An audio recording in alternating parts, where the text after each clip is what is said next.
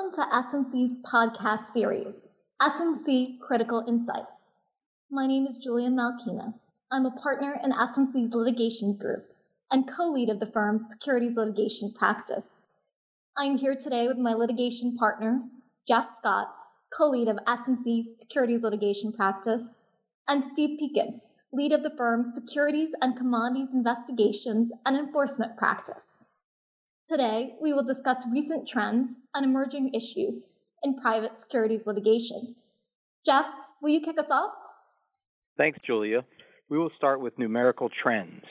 Amid the COVID 19 pandemic, securities class action filings significantly declined in 2020. This was a dramatic turnaround from the record number of filings we saw in 2019. In 2020, the plaintiffs' bar filed 334 securities class actions a meaningful drop from 427 filings in 2019, 420 in 2018, and 412 in 2017. But despite this decline, overall filings last year were still higher than the 288 filings we saw in 2016, and the average of 224 filings between 1997 and 2019, a 22 year period. In 2020, there were 234 core filings, that is, filings that were not M&A related. This is down from 267 core filings in 2019. The drop was pronounced in core filings against consumer and communications companies from 87 to 67 and 37 to 19 in those two categories. Yes, as special purpose acquisition companies have emerged as a critical tool for capital formation in current market conditions, SPAC driven IPOs have dramatically increased. In 2020, there were 248 SPAC IPOs, a more than fourfold increase compared with 2019. 2021 is on pace to become the busiest year ever for SPAC transactions. The widespread use of SPACs will likely drive an increase in securities filings in this area but the growth has been modest thus far. There were five securities litigation filings involving SPACs in 2020, up from one or two per year in the previous years. 2020 also saw the end of a rise in state court filings that began with the Supreme Court's 2018 decision in Cyan Inc. versus Beaver County Employees Retirement Fund. State court filings under the Securities Act of 1933 declined by 68% in 2020 as compared to 2019. Last year, there were only 18 state filings of 33 Act claims, down from 52 filings the previous year. Of those 18 filings, 12 were filed in New York, while four were filed in California. One of the reasons for this decline is the Delaware Supreme Court's decision in Salzberg v. Sciabacucchi in March of 2020. In that case, the Delaware Supreme Court upheld the enforceability of federal forum provisions, or FFPs, provisions in corporate governing documents that provide that 33 Act claims against the company must be brought in federal court. Julia, this brings us to some other important developments in state court securities litigation. Let's talk a bit about those. One of which is a series of California decisions that have also upheld the enforceability of federal forum provisions. Of course, Jeff. In four decisions between September and December 2020, trial courts in California ruled that FFPs are generally enforceable under California law and can preclude 1933 Act claims from being brought in state court, absent a showing by the plaintiff that the provisions are unconscionable, unreasonable, or otherwise unenforceable. On September 1st, a California trial court in Wong versus Restoration Robotics became the first in the state since the Cyan decision to dismiss claims brought under the 1933 Act because of the FFP. Applying California law, the court reasoned that the provision is most akin to a contractual forum selection clause because it didn't remove the rights of the parties to litigate in court, to a jury trial, or to appeal, or create any additional expense or inconvenience. Not long thereafter, on November 16th, Another California trial court upheld the enforceability of the FFP in Uber's corporate charter. Then, in a pair of decisions on December 4th, another California trial court upheld the enforceability of FFPs in litigation against Dropbox and Sonim Technologies. The courts reasoned that FFPs did not eliminate the Security Act's substantive protections and served a legitimate business need, avoiding unnecessary costs and the burden of defending multiple cases simultaneously in state and federal courts. Julia, what can we take away from these decisions? Jeff, we have already seen a significant drop in 1933 Act claims brought in California state court. Assuming California courts continue to enforce FFPs, we are likely to see that continue. This is especially significant as California has been one of the two states, along with New York, with the most state court 33 Act claims since Cyan. If other states, especially New York, enforce FFPs, they will continue to grow in significance for curbing the rise of state court 33 Act claims.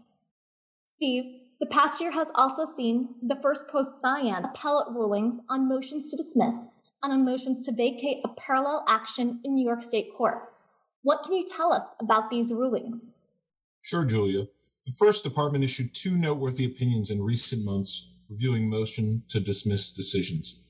In the first case, the trial court granted defendants motions to dismiss as to a claim under Section 12A2 of the 33 Act that allowed the Section 11 and Section 15 claims to proceed after holding that the plaintiffs had adequately pleaded that the alleged omission was material.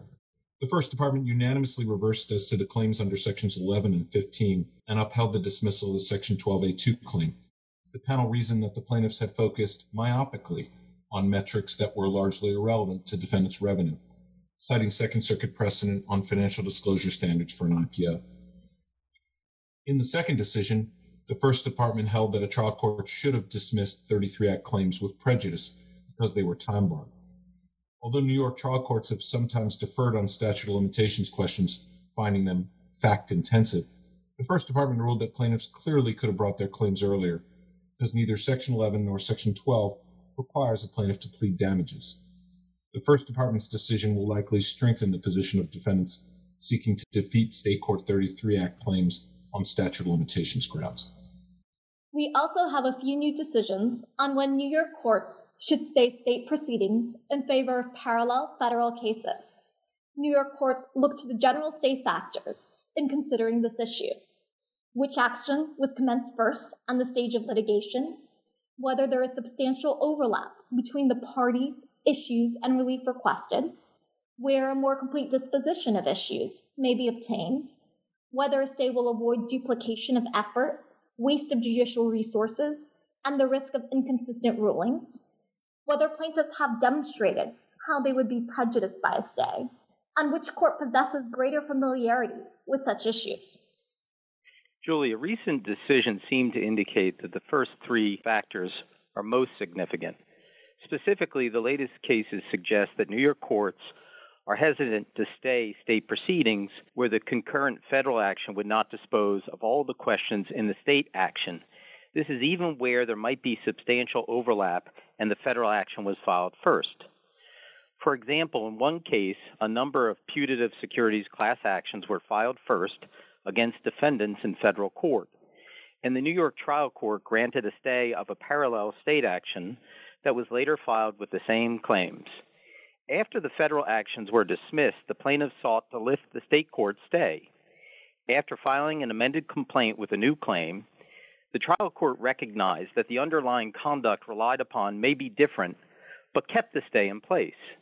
However, the First Department reversed, reasoning that there were different plaintiffs and claims in the federal and state actions, and that the decision in the federal action will not determine all of the questions in this action.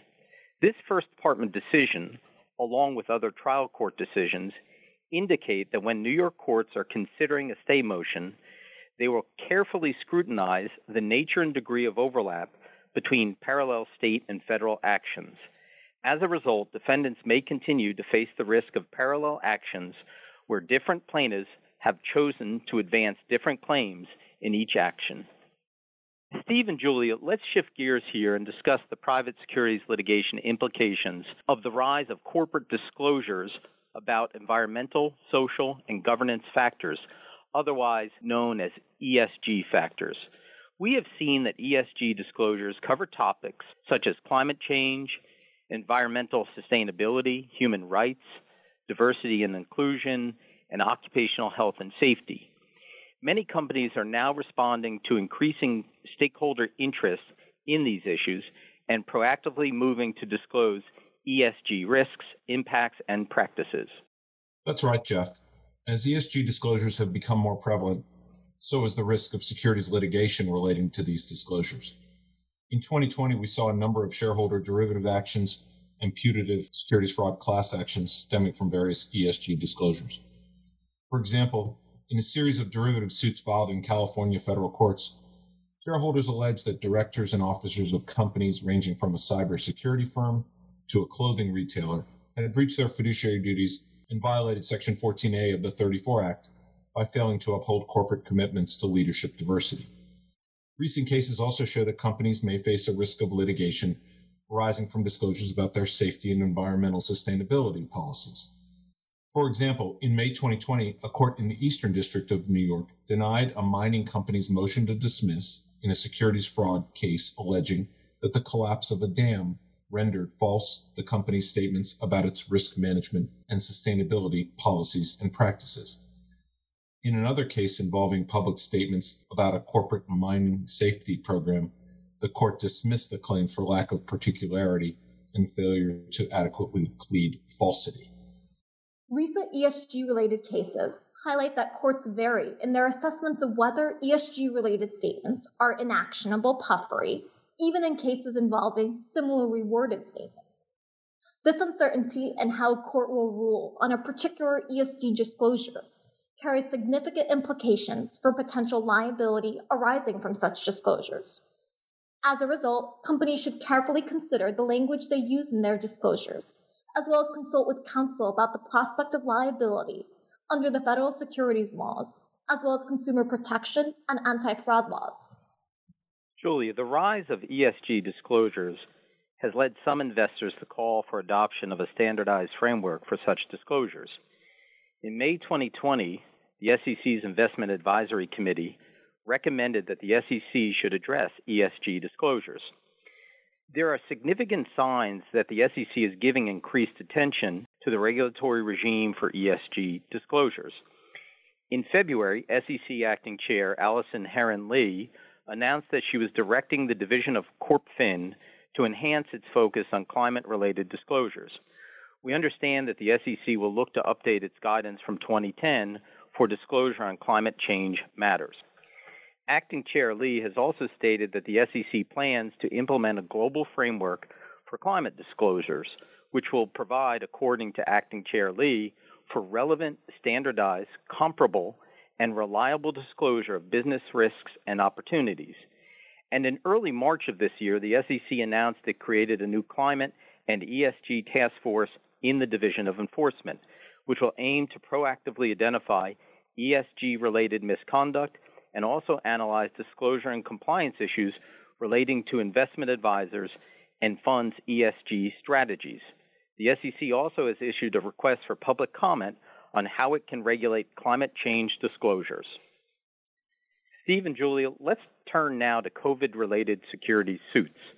In the past six months, we've seen some notable, though relatively modest, levels of these types of securities filings. Most COVID related litigation has focused on companies in the biomedical and healthcare industries, but we are beginning to see event driven litigation against companies in other industries relating to specific challenges and opportunities presented by the pandemic. That's right, Jeff. Between August and December 2020, at least three class action complaints were filed against biomedical companies including one alleging misstatements or omissions about the development of a COVID 19 vaccine, and two alleging false statements about the development of diagnostic tests for COVID 19. This trend continued into 2021 with the filing of securities class actions against Decision Diagnostics, alleging misstatements about its development of a COVID 19 test, and against drug maker AstraZeneca, challenging its statements about a vaccine candidate. Beyond the biomedical industry, plaintiffs have brought several new COVID related suits against companies in other sectors. For instance, in August 2020, shareholders filed a class action complaint against Eastman Kodak, alleging a fraudulent scheme to inflate Kodak's stock price. The plaintiffs charged that defendants failed to disclose stock option grants to Kodak's executive prior to the company's July 2020 announcement of a $765 million loan from the U.S. International Finance Corporation to produce ingredients for COVID 19 drugs. Other notable cases include actions against Royal Caribbean Cruises for allegedly misleading statements about booking slowdowns and safety protocols aboard its ships an education company for alleged misstatements about its capacity to support the increased demand for virtual learning during the pandemic, and a meat producer for alleged misleading disclosures about its coronavirus safety protocols. In light of the risk of these kinds of claims, companies should carefully review their disclosures with the assistance of counsel to ensure adequate disclosure of any material impact that the coronavirus pandemic is having on their performance, business operations, and activities. Related to the point just made by Steve, in October 2020, the SEC received a petition for rulemaking from the U.S. Chamber of Commerce, requesting that the Commission exercise its authority to create additional exemptions from liability for COVID related litigation. The proposal included the SEC using its authority under the PSLRA to bar liability for statements about a company's plans or prospects for getting back to business, resuming sales, or profitability, or other statements about the impacts of COVID 19, whether forward looking or not, as long as suitable warnings were attached. It does remain to be seen what actions, if any, the SEC will take in order to address securities litigation arising from the pandemic related statements. Finally, let's turn to one of the most closely watched securities cases in recent years now before the U.S. Supreme Court. In December 2020, the court granted a cert petition by Goldman Sachs and its former senior officers, represented by S&C, seeking review of a Second Circuit decision affirming class certification. In Goldman Sachs Group versus Arkansas Teacher Retirement System, the Supreme Court will consider the standards to be applied by courts when defendants seek to rebut the presumption of class wide reliance established in Basic Inc. versus Levinson. The basic presumption allows securities plaintiffs to show that common questions predominate over individual ones on the issue of reliance if they can establish certain prerequisites for invoking that presumption. These prerequisites include that the challenge statements were public and material, and that the stock was traded in an efficient market. The presumption is based on the so called fraud in the market theory that the market price of a security traded in an efficient market incorporates all public material information. It is the basic presumption that effectively allows most securities fraud lawsuits to proceed as class actions and increases the amount of damages that the class could potentially collect against the defendants. In 2014, in a case known as Halliburton 2, the Supreme Court held that a defendant may rebut the basic presumption at class certification by showing that the challenge statements had no price impact. The Goldman Sachs case now raises two issues before the Supreme Court. First, whether a defendant in a securities class action may rebut the basic presumption of class-wide reliance by pointing to the generic nature of the alleged misstatements in showing that the statements had no price impact. And second, whether a defendant seeking to rebut the basic presumption has only a burden of production or also the ultimate burden of persuasion. The Supreme Court held oral argument in this case on March 29, 2021. According to commentators, the appeal could redefine the ability of shareholders to pursue class actions against public companies whose stock prices fall. A decision is expected from the Supreme Court before the end of its yearly term in July. That's all we have for today. Thank you for listening to S&C Critical Insights. For more information about our practice, please visit us on the web at www.sullcrom.com. For more in-depth discussion of today's topics, please take a look at our biannual Securities Enforcement and Litigation Update published this month and available on the Securities Litigation page of our website. Please also join Jeff, Julia, and me for our S&C critical insights on the priorities and activities of the SEC's Enforcement Division.